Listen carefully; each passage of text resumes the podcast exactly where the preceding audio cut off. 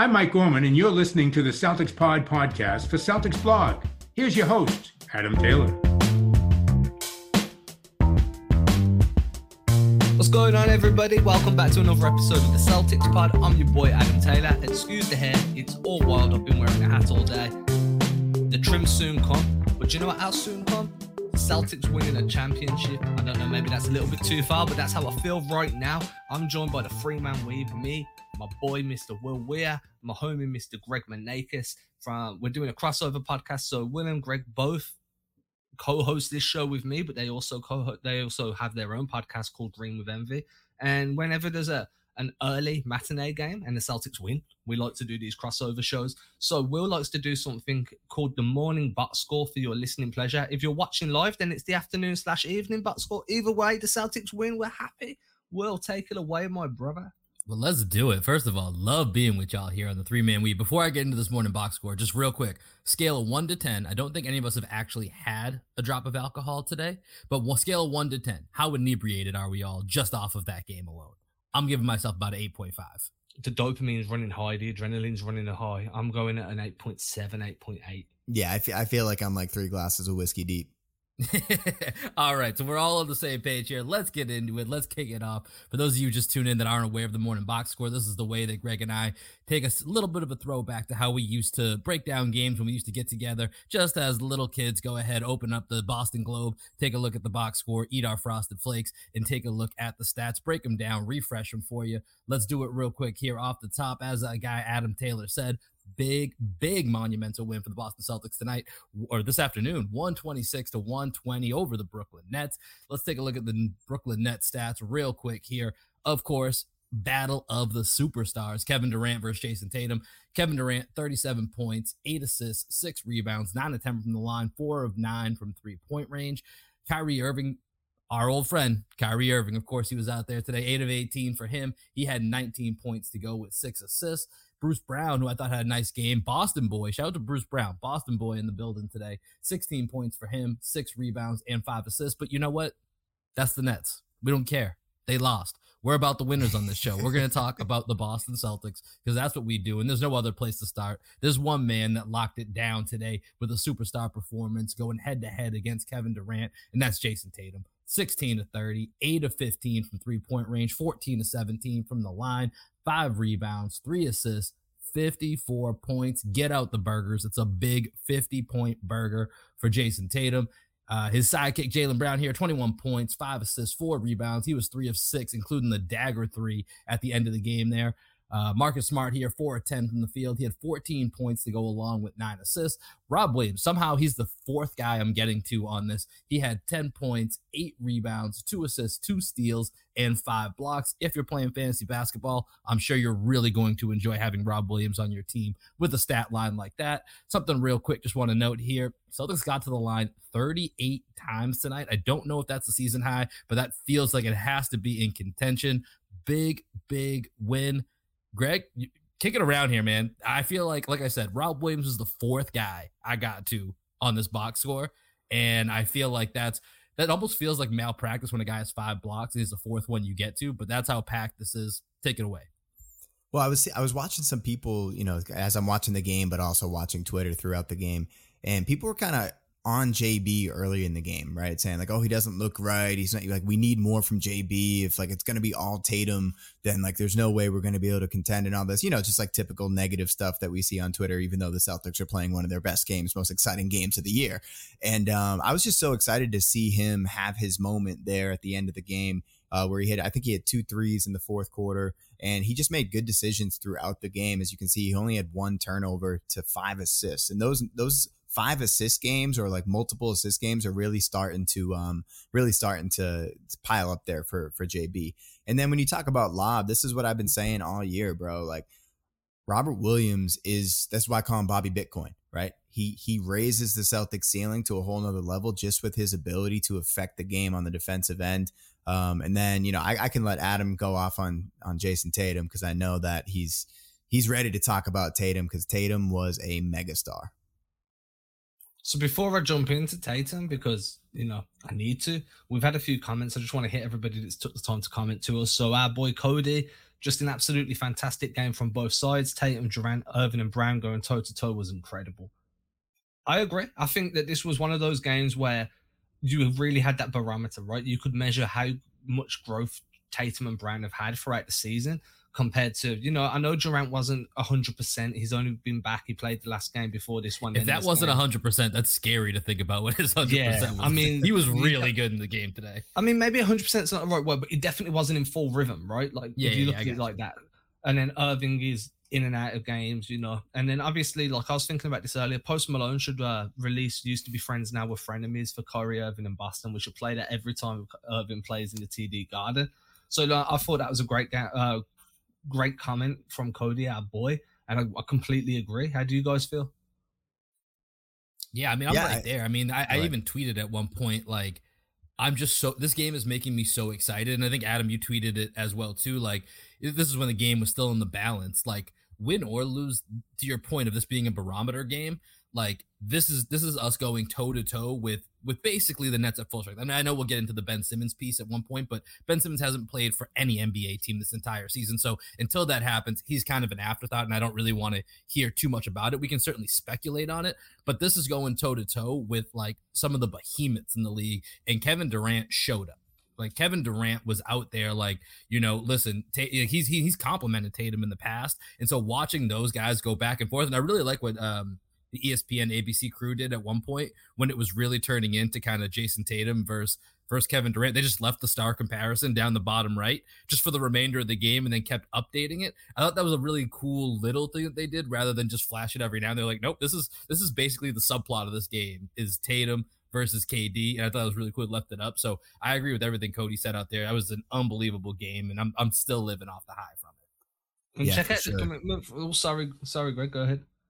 No, no, I was just gonna say. I mean, Tatum, he plays up to competition. You know, there there are a couple times where you can see throughout the season he plays down to the competition, but anytime the lights are on, we know as Celtics fans that we can count on Jason Tatum to be one of the best players on the court. And I had actually texted Will during the game, and I was like, Tatum is by far the second best player on the court. Like, the third best player is not even close. And then by the end of the game, I was like, ooh, Tatum. Tatum's the best player on the court tonight. Like, w- without a question, he ended up just taking the game from Durant. Durant, you know, he can do this in his sleep.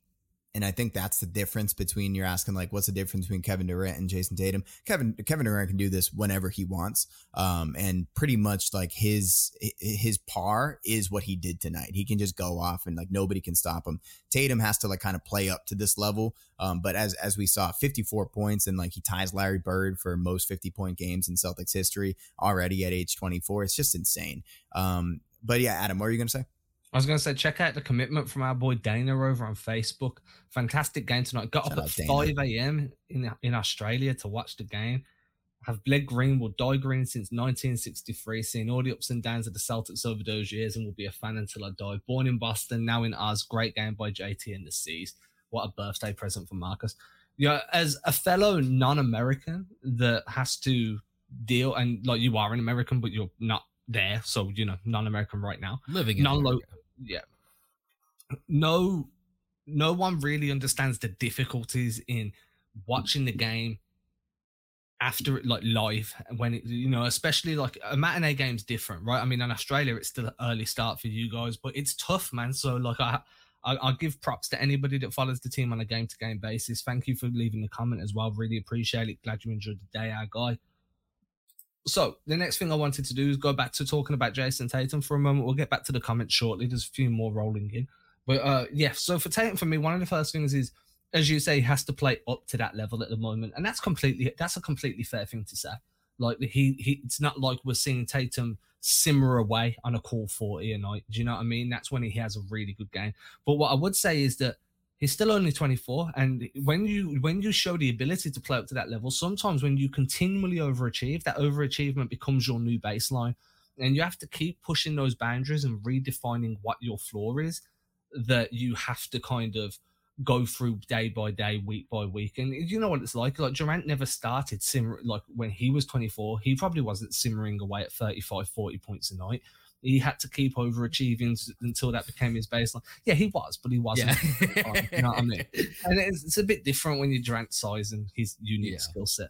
But in terms of Tatum, I mean, man, the control of this game that he had, the way he, he pulled the strings as a playmaker, he he defended really well. He controlled the glass.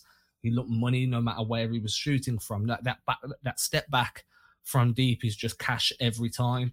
Uh, he had that one play towards the end where everybody was like, how the hell did he finish that? Kind of split the yeah. defense, lost control of the ball, managed to pull it back, took her past another defender, and then finished with the, with the, with the layup. And I'm just like, dude, that's some next level. Like he was doing, he was Kyrie Irving, Kyrie Irving-ing, Kyrie Irving. yeah. Do you know what I mean? Like he was Uncle Drewing Kyrie at certain points. Like when Tatum's playing like that, the, there's the limit. There is no limit on how far this Celtics team can go. Of For course, sure. you, you need secondary scorers. Uh, I think Jaylen Brown played excellently in that secondary role tonight. Horford was fantastic as kind of like the cleanup crew.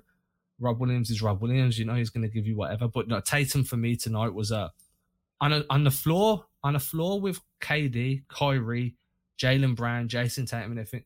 He was cl- the clear-cut best player. It wasn't marginal. It was clear-cut, and that's a huge compliment to him considering the talent that was on, that was competing last uh, today. And I think that's a huge point, Adam, because I think when you look at this Eastern Conference, a lot of this comes down to when you get to these, you know, whatever the playoff matchups are going to be, because it's so tight, you can't really predict what the matchups are going to be. And so when you get down to some of these games, it's going to be who's the best player in this series. And I don't think you can, it's, there's so many good players that like typically you're going to lean towards Giannis or K D, but nights like this show that Jason Tatum, you know, he can be it for a game. Now it's going to be, can you be it for a series when you get to this? Because if he can be that best player in a series, then you start talking about that ceiling. It's it's kind of unlimited. And that's what unlocks, like, you know, the quote unquote championship potential of the Celtics team is, can Jason Tatum be that best player in a series against, you know, some of these other guys like he was tonight in this game against against Kevin Durant? Yeah, and to that last comment that was just up there about Tatum's defense, this is something that we, I think, Adam, you and I were talking about this right around the time we traded Josh Richardson, is we were just wondering who the best wing defender on the Celtics is. Like, is it Marcus Smart? Is it Jaylen Brown? Is it Jason Tatum?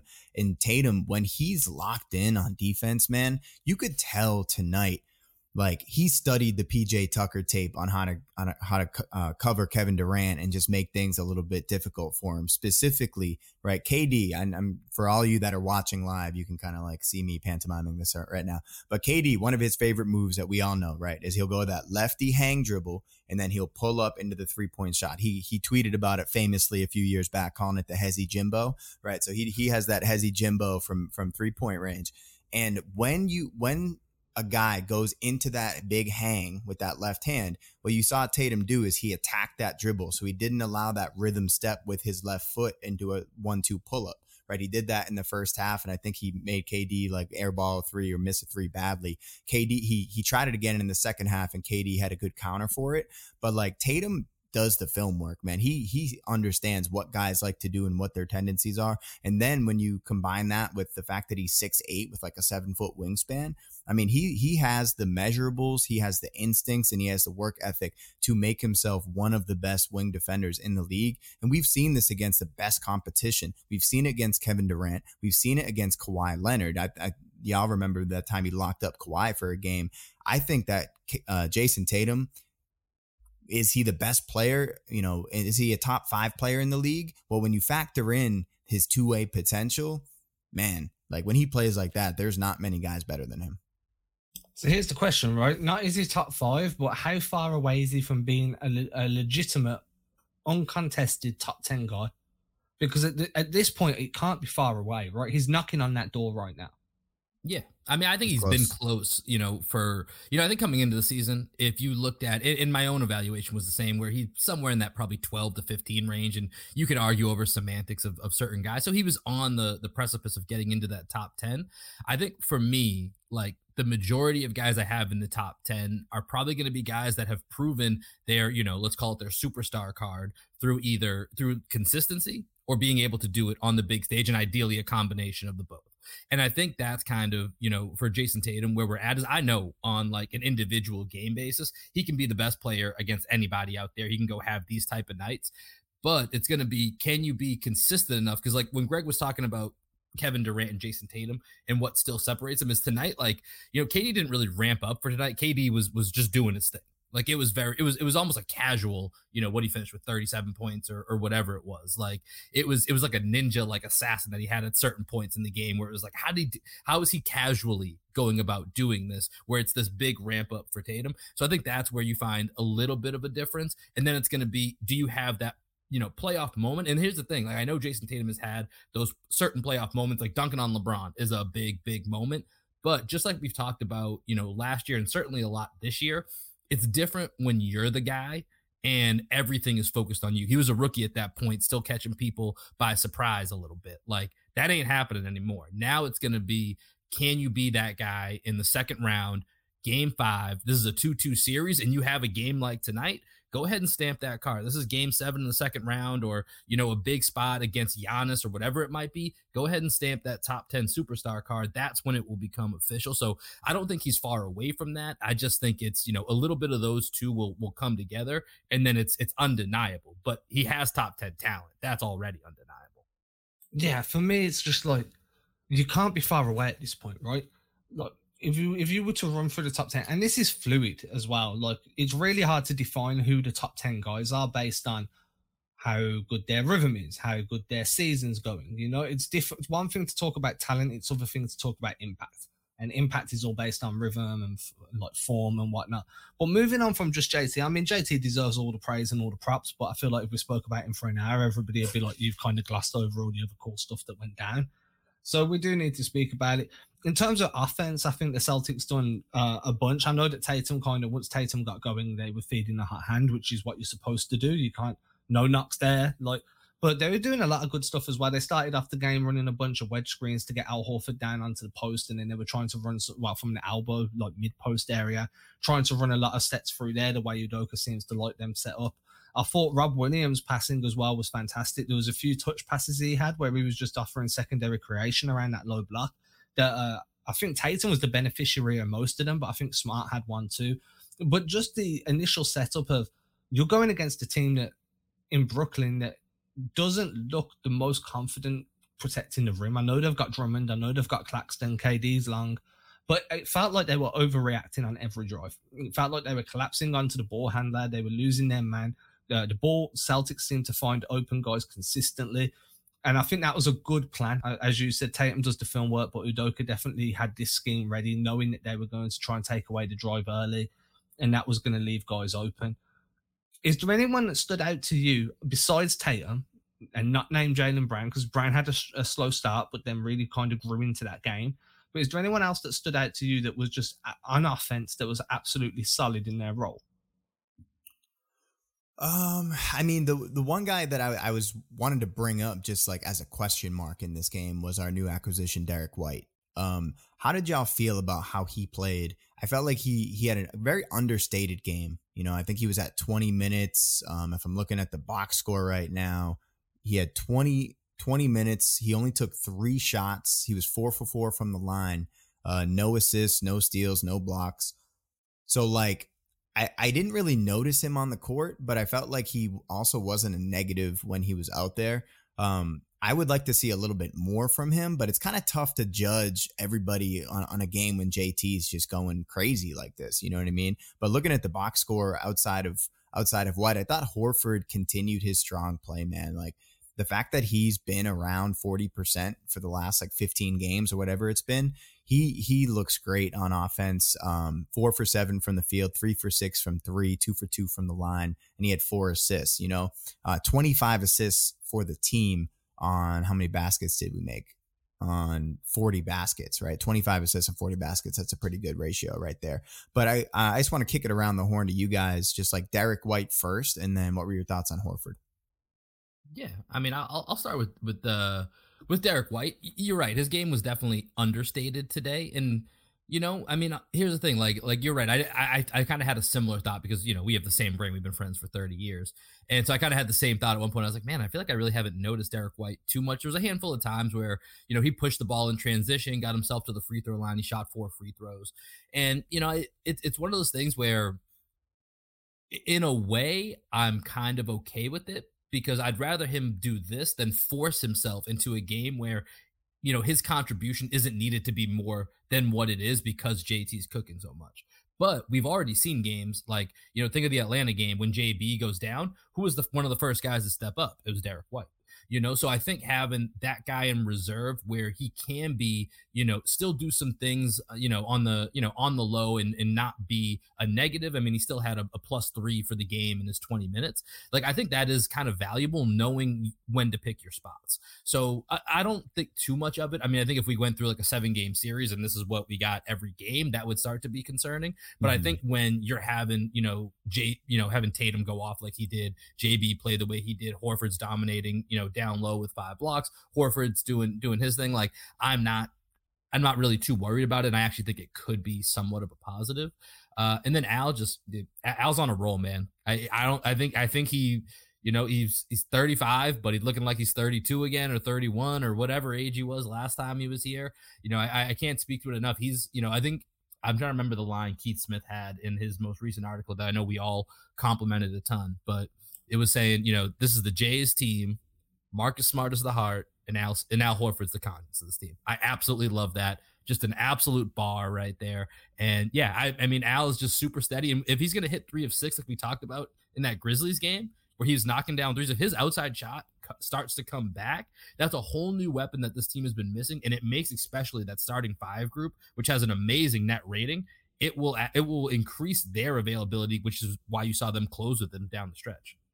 I mean, for me, like, just mentioning Horford at the moment, as a thirty-four-year-old guy, seeing LeBron drop fifty-six and then seeing Horford's last few games, I'm like, yeah, I'm not old at all, man. I'm all right. Like, I, you know, I, I've got plenty of time left to, to do some cool stuff. So uh, I, I'm loving this resurgence. This old man's league right now is uh, definitely making me feel good about myself, even if they are in far better shape than me. But hey-ho.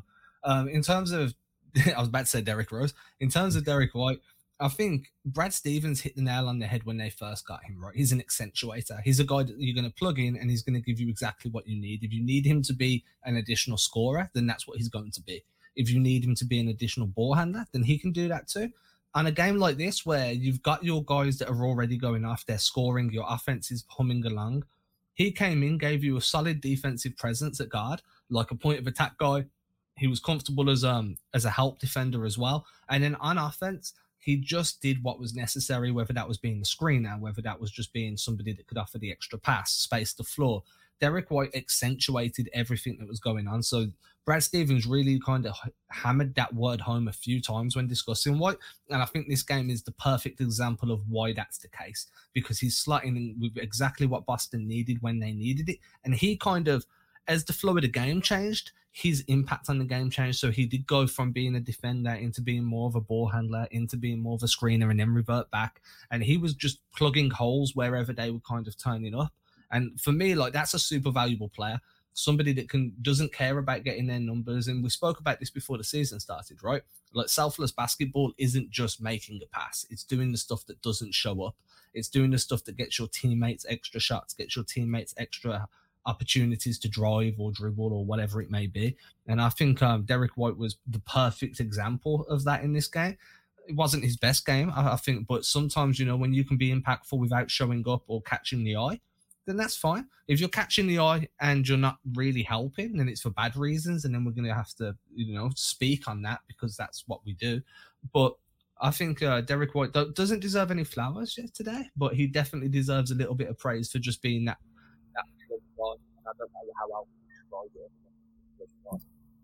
Yeah, yeah he, he can celebrate with the group. Yeah, it was a team win, and he played a very team-centric team. Yeah, team-centric game. Yeah, it's the group project where he hides out in the back, but he still gets an A. He's still a part of the group, you know? Well, he's the dude that does the work, but then everybody else takes the credit. Yeah, yeah, yeah, yeah. There you go. There you go. That's better. uh, Um, yeah, I, I was wondering also what you guys thought about White, like, not really being in the crunch time uh, five of late. It seems like, I don't know if it's because Al's been so money from from downtown, or if, like, we want Pritchard on the court just because he he he's played better and he's able to stretch the floor. But White hasn't played quite as many crunch time minutes as I kind of thought he would when we first got him, especially that first game when he was on the court. I was like, there's no way Ime is ever going to be able to take him off the court. And, he, you know, when he maxed out tonight at twenty minutes, I don't know if it was just a matchup thing or if this is something that Ime is now kind of moving away from. It's like, you know what? Derek White is the most important guy on the team. in like right off the bench in between quarters, but not necessarily at the end of the fourth quarter. Um, so I was just wondering what Adam's first with you, what were your thoughts on him, like just not being in the crunch time five? Yeah, I think like when Pritchard's getting those minutes, I think it's very much you need the additional shooting, right? Pritchard at the moment, since uh, I think it's like he's at around about forty percent from deep since the beginning of February. Or since the trade deadline, sorry. So since the trade deadline, he's shooting around about forty percent on three. We've seen that he's uh, that Pritchard, his defense has been above expected level because he's super active. He's running, he's rotating over to everybody, getting in those passing lanes. I mean, the amount of offensive rebounds Pritchard gets just by kind of ghosting in between the tall trees and then hopping up and grabbing, he's been super valuable, and he gives you a different type of, um, like a different energy because of the way he has to play to to compete. That makes everybody else raise their bar of energy as well, because they see this dude just really giving it one hundred twenty percent, plus the floor spacing. And I also think Pritchard's a better ball handler than what Derek White is. Um, I think that if you pressure Pritchard, he's got more chance of keeping control of the ball, staying composed, coming over a screen and finding the open guy. Whereas I think Derek White is far more of a catch the ball on the move and then redirect it to the right place. And down in the crunch time, when teams are really trying to slow down your offense and bug you down into a half-court set, you would much rather have Pritchard as a secondary ball handler than what you would Derek White, because you need Derek White on the move for him to be a viable playmaker. So I think that's some of the reasoning behind it. I also just think a lot of it's going to be matchup dependent. Maybe that maybe Udoka's not confident that Derek White knows it, knows the closing sets. You know, they're going to have their their patterns that they like to run during the final few minutes of a game. And if Derek White came in knowing the system overall, like the idea and the, the notion of what Udoka's trying to do. But if he doesn't have those patterns down pat, then that could be what cut the difference between winning and losing a game. So maybe he's bringing him along slowly. But at the moment, I think Pritchard offers quite a lot. Yeah, I think it's mostly just going to be matchup dependent. You know, I feel one of the things that we had talked about with Ime, to give him some of his flowers, you know, early in the season, was that his, you know, substitution patterns felt very two K-ish, robotic. Like you just you just gave him a script and that was what it's going to be. And I feel like as this turnaround has happened, he started to get a better feel for the team and for the games as he's coaching, like in the game decisions. And so I, I think, obviously, I think if we're healthy, you're going to see Marcus, Jaylen, Jason, majority of the time, Rob, unless it's like just a really bad matchup for whatever reason, you're going to see those four out there. And then I think you'll kind of see some floating between whether it's, it's Al or it's Grant or, or Derek White or Peyton Pritchard. Like, I think you're going to see that, that position or that, that last spot float a little bit, just depending on what you needed. And I think, to Adam's point, a lot of it to me does scream that shooting.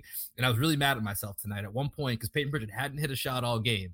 And I was about to tweet, Peyton Pritchard will hit a big three in the fourth quarter. And then he hit one like two minutes later with like seven minutes left. One of those times you're just kicking yourself. Like, I knew it and I should have trusted my gut and I didn't.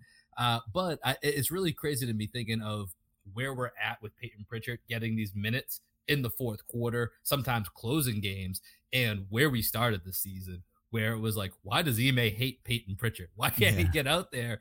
You know, and, and there's a lot of things that we were talking about where I get, like, the Nets did go try and target him a bunch today, but Peyton Pritchard fights his butt off.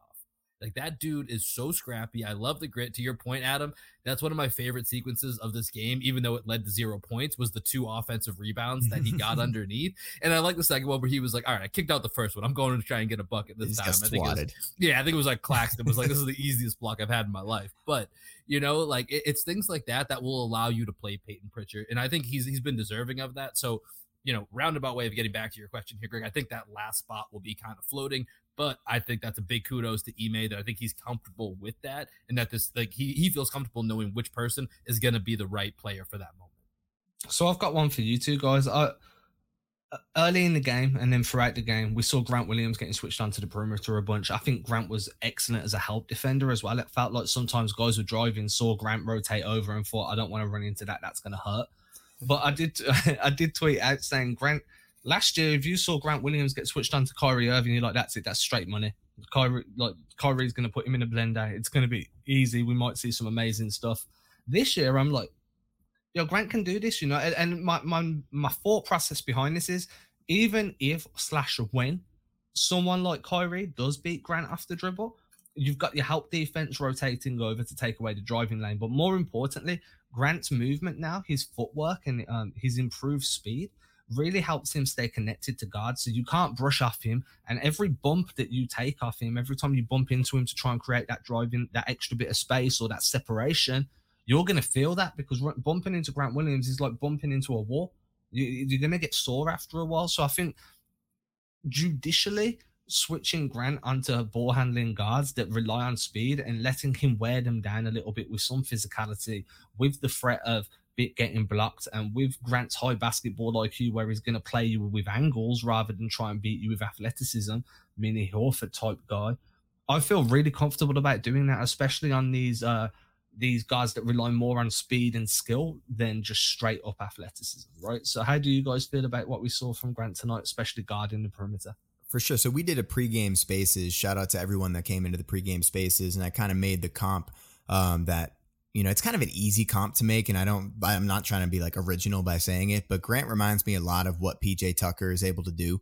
Um, his, his stoutness on the defensive end, the fact that he's a little bit undersized, um, kind of like a modern day, like Chuck Hayes, like what Chuck Hayes was able to do way back in the day for the Rockets. Uh, I think that Grant, and I kind of noticed this in the first Suns game where we beat them, uh, where we were doing a, all that, like, um, you know, kind of like that flex offense we were running, getting Grant in the post. He guarded Devin Booker really well in that game. And he, he, it wasn't his primary assignment to guard Booker, but anytime Booker, you know, got him in a switch, Grant just used his size.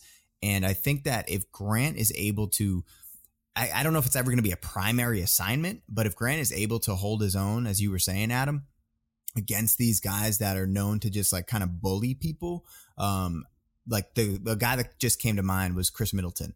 Like Khris Middleton's kind of a tough matchup for the Celtics. If we decided to put Grant on Khris Middleton, what would that look like? Because I think Grant has the, he has the defensive I Q. Middleton's not the quickest guy in the world, but he does have a really good first step, especially off of a shot fake. And I'm wondering, like, when will Ime trust Grant with like a primary assignment to shut down someone when he comes off the bench?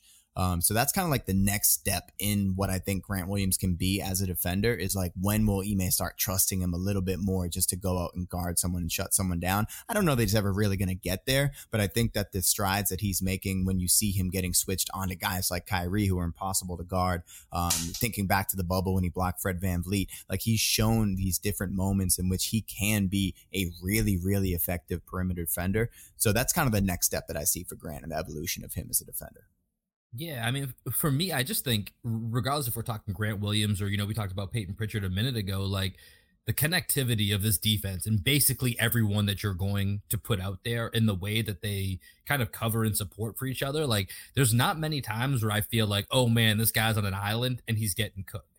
And if they do feel that, you saw that a couple times where they'll find the guy that they can leave and they'll, you know, they'll scram behind to go ahead and cover up what they need to and then go run and get that double team and get the ball moving. So, you know, it's, it's more of a team thing for me. And of course, Grant, you know, has, has made tremendous strides just as an individual player all around. I mean, I think for me, there's nobody that I had lesser expectations of that has gone and just completely obliterated my expectations from the start of the season till now than Grant Williams. So of course he deserves his own credit, but I think it's, it's really the team defense that I just have full confidence in at this point, that no matter the situation, no matter the type of game, that defense in the in the clutch moments is going to be there, and that there's not going to be someone that you can go ahead and just say, I'm going to go pick on that. And I think if you can do that with like Peyton Pritchard today, where, you know, they felt confident enough to leave him out, and I don't think it really hurt them too many times because of that, you know, overall team defense, you can be assured of anyone on this team being able to come in and, and you know, and feel secure that they're not going to be stranded on an island.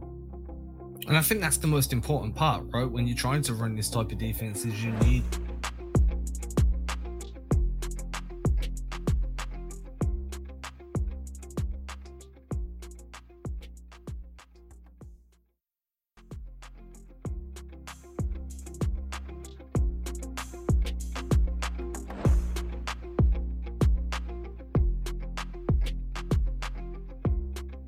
Okay, somebody just started to spam the comments. Little, little, little spam in the in the comments. Little spam. Let them do what they're doing.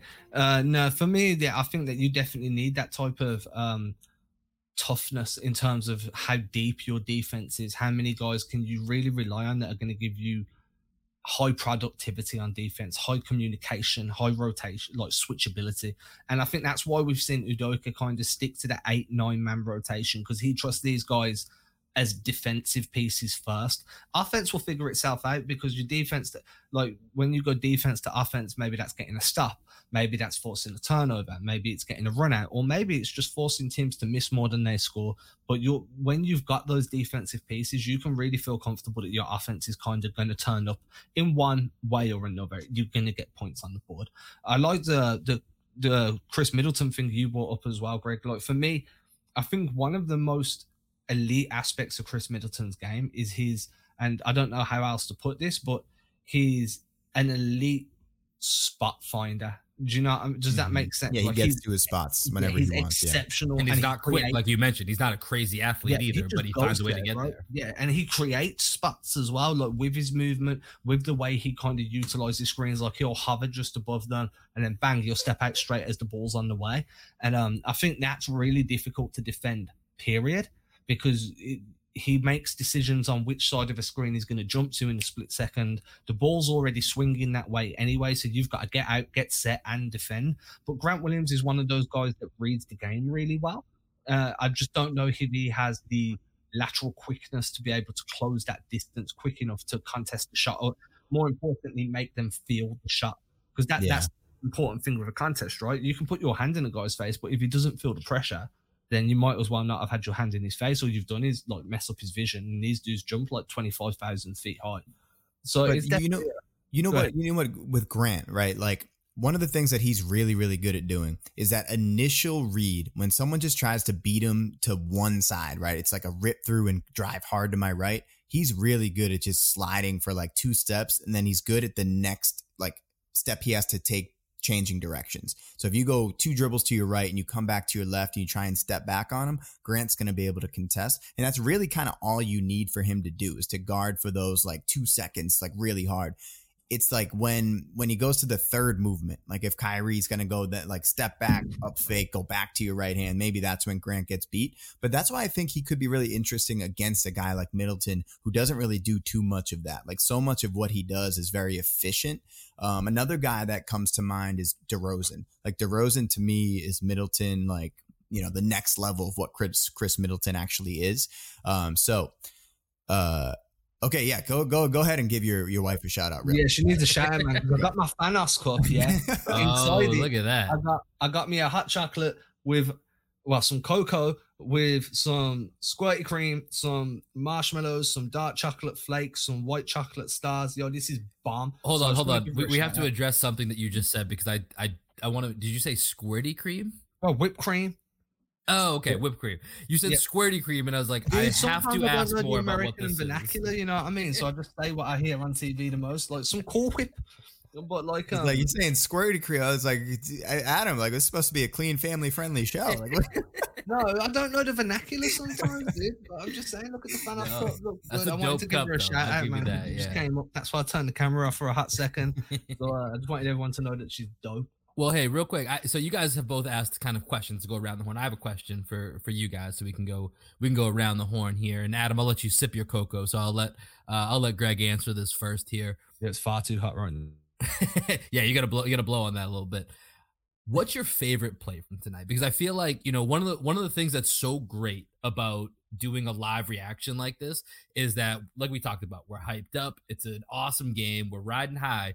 But there's so many moments, and we haven't had a chance to go back and rewatch the tape. So I just want to know, like, what sticks out to you in the in the moment? What sticks out to you as your favorite play or sequence from the game that just happened? We'll start with you, Greg. Uh, I just like down the stretch their crunch time offense, which is I think is going to happen a lot in playoff games, especially against a team like the Nets, who are going to need to have pe- people that are defensive liabilities on the court. The the one the like one three pick and roll that they were running at the top to get the switch and get Tatum on Seth Curry or get Tatum on uh, Kyrie Irving. As Adam gets whipped cream in his beard. I, I couldn't help it. I, I, was try, I was I tried to keep it together, but it was too good. Oh my god! But yeah, I, I just think that adjustment that they were making and Tatum's physicality to get the switch like, you know, we talk about Khris Middleton being a good spot finder. Sometimes being a good spot finder is like fighting for that initial position and then like getting to your spot and owning your space on the court. And the fact that that's what the Celtics went to down the stretch, and the Nets ended up double teaming it, but then Tatum made the right play out of it. And I think especially if we get teams in the bonus early, like we were tonight, and Tatum can just like be super physical with those shoulders and fight for sp- fight for space at the top of the key and those one, three switches or two, three switches, whatever it is. That's what stands out to me, is that the Celtics have a playoff ready offense, and Tatum is a playoff ready player. I and for sure, Landon Lakes, I agree. That bull drive to the rim was the best play. And I think that was my favourite play, right? The one that I spoke about earlier where he lost the handle a little bit, split the two, pulled it back. I think that was one of the best plays of the game. Um, probably the best play of the game. I think that there was a lot of Tatum stuff that was some of the best stuff of the game. Um, there was that one, Rob Williams um, lob. I think it was the first one where he kind of curled, where Smart kind of curled off. And then Rob kind of like ghosted behind him and then sped up down. I thought that was beautiful. Uh, there was a lot, man. I'm still processing. I need to yeah. go back and get my second watch in at this point. Well, this but, is like, why I asked, because look, that's what I mean. There's there's so many moments jam packed in this game, and like I forgot the moment you just talked about, Adam. I remember they showed the replay, and I love watching Rob. Like you can clearly tell it's like almost like this option play. Like if they commit to me, then I'm gonna go set a screen, and we're gonna I forget yeah. who was curling, or if they don't, boom, I slip, and now we have the alley oop, and we're good to go. And so there's so many of those little moments, and like I, the moment for me, and I agree with the uh, with our guy Landon down here, and Adam had mentioned it earlier. That's what kind of made me start thinking about this question. Was like there's so many good moments in this game, and for me, I really love that last Jaylen Brown three with the clock, with the shot clock winding down, and I love it because it's a game where Jason Tatum at that point, I think he may have, may have had fifty, not fifty-four yet, because I got some on those last free throws. He's got fifty points. You got to be thinking in his mind, probably even a year or two ago, like, I'm taking this shot. No one else is taking this shot. I'm going to get to, you know, going one-on-one, dribble through the legs, get that little step back, side step back that he loves so much. And that's the shot that I'm going to get no matter what. He gets the ball over to Marcus Smart. Marcus Smart, another guy that the narrative has been his shot selection, right? And he and we we know sometimes it's for the best. Sometimes it hurts us that he loves. He's about the moment. That dude's about the moment, and we've seen it go our way, and we've seen it not go our way. And yet the composure of that entire sequence to then get one more kick, what, not worrying about that shot clock running out, get it to Jaylen. He pump fakes, gets an open shot, gets it off in time, seals the game. To me, that was it, it was just a little snippet that showed a ton of growth from our three, you know, our three, you know, essentially our big three, the equivalent of our, our big three right there. In that one moment showed so much growth, and it was the perfect way for me to seal the victory. So that for me was my favorite play of the game. Yeah, and I like I like how they cut to J B after he hit that three, and he kind of just gave a look like, you know, I I like the understated, um, just like emotional output from Jaylen Brown in this game. Like I think that's why a lot of people were just like, you know, what what where's J B tonight? He's he's like disappearing in, in this game. He's not really making an impact. And I didn't really see it that way. I saw Jaylen play one of his most like controlled, measured games, and maybe it's because he was like understanding maybe his ankle's not one hundred percent, so he's kind of got to like tone it down a little bit, and maybe so much of his mental focus was on like making sure that he didn't think about how much his ankle actually hurt him. But like he he did seem very locked into the game tonight and very controlled. I, I don't know how many shots he took. Let me take a look at his, his uh, box score really quick. He was eight of seventeen, three of six from three. Yeah, and like that that's the perfect amount of shots for Jaylen Brown right there. Like he doesn't need to be taking twenty-four shots. He, he not that he ever like really overshoots the ball, but I think that he he stepped up when we needed him to step up. Those five assists, those three steals. He had that big steal on Kevin Durant, who had seven turnovers, by the way, in this game. Um He had that big steal on K D in the first half that led to a fast break, and where he gave it to Pritchard and got it back. And I just think that J B, you know, in a game like this where Tatum, you know, the narrative has been like one, one of them has to be the clear alpha dog on the team, right? Where Tatum assumes that role, because we all know that Tatum is the best player on the squad. And I think everybody on the team knows that. J B just needs to be one of the best number two guys in the league. And what he did tonight, when your number one is going crazy like Jason Tatum was, you just need to be efficient in your role and do all the little things. And I think Jaylen Brown did that tonight. I was super happy for him, especially considering where his ankle looked after the after he rolled it against the Hawks. Yeah, so Somebody tweeted this at me earlier. I'm going to put it on the screen for anybody watching live or watching on YouTube afterwards. If you're not, if you don't know where to find this on YouTube, go to Adam Taylor N B A on YouTube or Green with Envy, because I'm assuming they might put the video up too if I send them the file. But Celtics Canada tweeted this at me just after the game. This was the perfect Jaylen Brown game. Absolutely perfect. Terrific defense. No bad turnovers. Kept the ball moving. Didn't force the offense too much. Lower usage rates today, but much better for the team. So the question then you've got is, if this was the perfect game with the way he played, the way he kind of fit with the offense, fit with the defense, but it came at the expense of his usage rate, so the ball wasn't in his hands as often, do you try and replicate that even when he's back to full health? Because obviously this, or especially when you're going against some of the top teams in the league, right?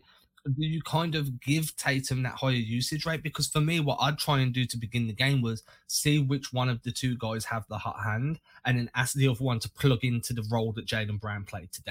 Like, I hear Tatum, you've got, you've gone two for twelve. It's not your night scoring. So what I want you to do now is take that step back into the Jaylen Brown role. And Jaylen Brown, I want you to take that step up if you, if you're scoring into that Jason Tatum role. And I'd try, I'd try and make it so that one of the two guys, and Antoine Walker said this on Sirius X M the other day, um, the, the next step for Jaylen and Jason is recognizing when one of them's got the hot hand and taking the step back to allow that other guy to flourish, right? And I don't think that this is the perfect Jaylen Brown game. I think this is the perfect game of the star that didn't have things going tonight. And I think that if they can do that consistently, we're going to see both of them continue to uplift each other. Yeah, I mean, I think you kind of answered your, your own question with, with, with your answer, because it's it's it's dictated by the flow of the game, right? Because part of what made Jaylen Brown's game so great was everything that, you know, Celtics Canada and Greg talked about, was his efficiency and picking his spots. But, you know, if there's a night where it's kind of flipped and Jason Tatum, you know, he went two for twelve against, what, Indiana a couple games ago? Like, if that night's happening, he can't do that. He needs to have a higher usage. He needs to be the guy that steps up and has thirty points, you know, that takes twenty-four, twenty-five shots. So I, I think to your point, Adam, this is more not necessarily about an individual playing a great game. I think this is about the two of them working together, knowing like, yo, this is your moment. You're having this game. I'm going to be here, you know, when, when you need to get out of a double team, when you need somebody to, you know, take some pressure off. You know, like I said, my favorite play was was ultimately Tatum getting the hockey assist to Smart and then to Jaylen Brown and being being ready in that moment in your spot. So I think it's more about the two of them playing together, not necessarily tailoring like, hey, how do we lower Jaylen's usage and higher higher Tatum's usage to, to do that? Because I think you have to kind of see how the game is going when you have two guys of this elite type status. I also really, and this is my Greg comment of the of the pod, I also really like Jaylen Brown with cornrows. I think he he, yeah. he looks like he looks stronger. He looks more sleek, like more aerodynamic. I really, I really like watching him with cornrows. I think he looks cool. He looks like he looks like Kawhi. He looks like DeMar DeRozan. You know, like yeah. built in that mode. And when you see the physical like hair on his head similar to theirs, you almost see like more of the. the the body type is very similar to them as well, specifically more DeRozan than than Kawhi. Yeah, yeah, Landon knows what I'm talking about. It's kind of like when a guy changes uniform and you're like, oh man, was was he always this fit? Or like, you know, like all of a sudden he looks skinny or like yeah, whatever. Yeah, like exactly, it's just yeah. as soon as you have that little change, because your brain is so used to consuming whatever's been on your screen in the same manner. So that's mm-hmm. interesting. Do you ever look at Tatum and think, man, you don't do leg day? And then he just explodes for dunks and you're just like, oh, maybe you do a different leg day to me. I don't know. I mean, dude, go go back and look at Tatum, like his rookie year, and just like the way that this is going to sound weird, the way that he the way that he fills out his shorts. Like he's got a much like big, he's got a much like bigger. This, this is the Tommy Heinsohn School of Broadcasting. No, I, he's honestly, all of Saint Louis. I, I gotta I gotta look at Baines in the shower. Let me tell you. No, but like. Like he, he's much thicker through through his hips and through his butt now. Like he really is. Like maybe his, like he's just a long skinny dude. So like he's never gonna look like um, Carson Edwards. You know what I mean? He's never gonna have those like tree trunk thighs. But I think for what his body type is, he I think he's really filled out on the bottom half as well as through the shoulders. Um, but it, he's just one of those guys that I've said all year. Will's dying laughing right now. He's one of those guys I've said all year is going to play through his shoulders, just like Giannis Antetokounmpo plays through his shoulders, just like Kawhi plays through his shoulders. These guys that are just built like that, they absorb everything through their shoulders and not necessarily through their core. Um, so I, ju- I just think that's that's what Tatum is. I'm going to stop talking now. So with that, I think we've kind of hit the end of the show. I don't know where we. We're, good luck. Good luck transitioning from that. But this is why I'm just like, yo, let's wrap up because I have no idea how to get away. Actually, I have, I have just one more thing I want to bring uh, up real go quick for it, before dude. we go. I'm stealing Greg's role here as the Landon. One more thing Landon king. Is my guy. Look at Landon. His, His bum is popping. popping. Let's go. That Landon was a great comment from uh, from Landon here on the live stream. But the last thing I want I want to bring up. I love this personally. Uh, I I really loved when Glenn Big Baby Davis was on the Celtics. Did you guys catch my guy getting caught on national T V trying to sneak up a row? That was amazing. Unbelievable. Every single person that's listening to this, whether it's in the podcast or you've been in the live stream, and all three of us here, certainly, we've all done the trick where you're keeping an eye out when you go to a game. Hey, man, looks like looks like nobody's been using those seats. All right, cool. Let's uh, let's give it a little bit, and you're timing it out. You're waiting. You're waiting to see the right moment, and you go sit in those seats. And you're like, all right. You start start feeling yourself. You're like, look at this. We just up we just upgraded our seats on our own accord just by being aware of our surroundings. Then you get that little tap on your shoulder. Oh, oh, excuse me. Oh, these are your seats? These are your seats? Oh, you mean you bit? Oh, my bad, my bad, my bad. Glenn Davis got caught with that. That was amazing. On a hot mic and national T V. Unbelievable moment right there. Had to point that out. I mean, shouldn't the Celtics at least be giving him a, a seat anyway, like close to the floor? But that's hilarious. I'm going to go back and watch that. That deserves a tweet. If I can find that as just a clip, or if anyone can clip that for me, send it over to me on Twitter or Instagram. I will send and and we'll get that up and we'll start. Yeah, we'll get that out there because that needs to be thrown out there, man. Right, if you've enjoyed this show, if you've enjoyed it live, then make sure you hit that subscribe button on YouTube.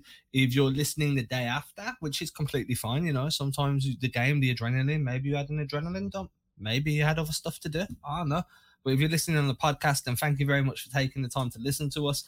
Make sure you go down on your app and you will see a five-star option if you're using Apple or Spotify.